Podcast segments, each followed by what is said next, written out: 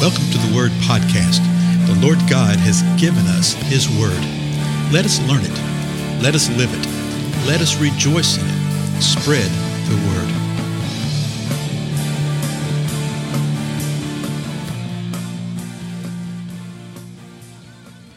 Blessings, everybody. This is Dale. Thank you so much for joining with me today on the Word Podcast. We're going to press on in our examination of the parables of the Lord Jesus Christ. We've just spent a lot of time in Matthew 22, 23, 24, and 25 looking at parables, but also the context of those parables. And there is so much to continue to learn and to glean from what Jesus said and what is referred to as the Olivet Discourse, Matthew 24 and 25. Uh, you see uh, references to it also in uh, Mark and in Luke. we may pick up a little bit of that here and there along the way. but for today, I want to go back to Mark in the 12th chapter and revisit a parable that we looked at in the 21st chapter of Matthew. Uh, we mentioned it there in Matthew and did a, a couple of verses cross reference wise with it. But I just think it's worth the time to go back and and see how the different gospels uh, express these parables.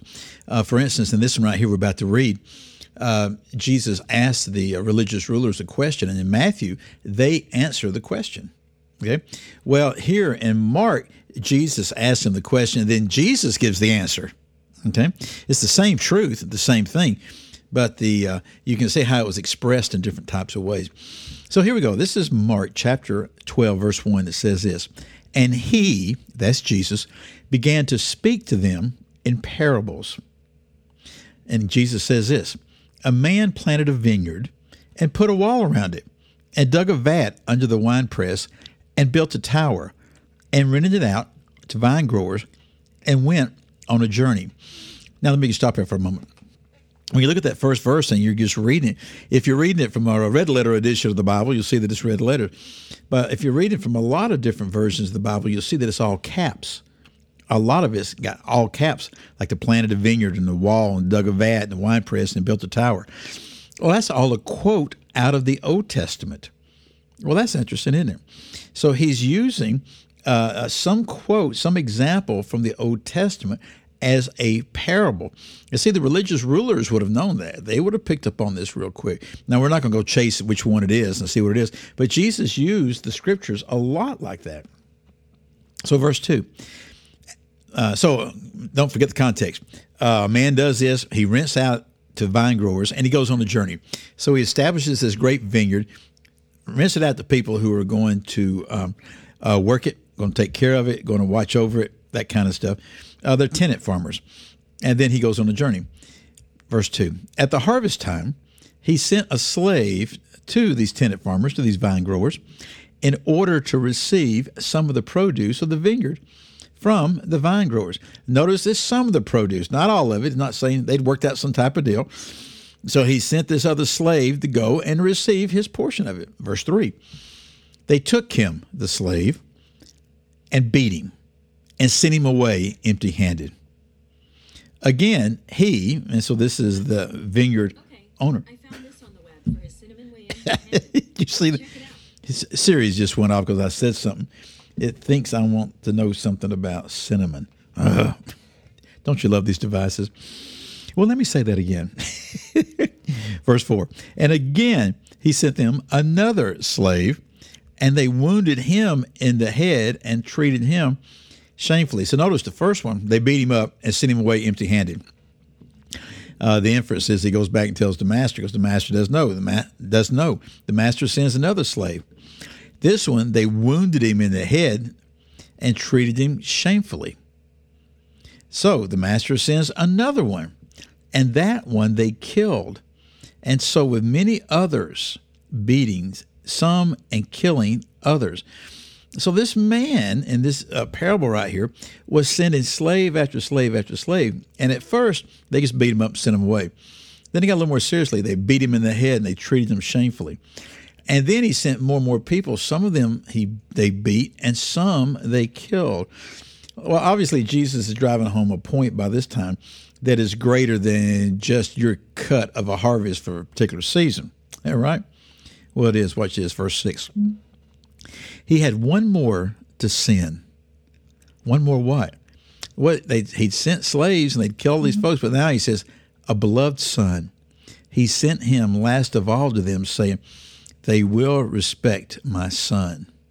Verse 7. But those vine growers said to, the, to one another, Hey, this is the heir. Come, let us kill him, and the inheritance will be ours. They took him and killed him and threw him out of the vineyard. So you see what the story is. Jesus is expressing this story, telling this parable. Then Jesus asks this question What will the owner of the vineyard do?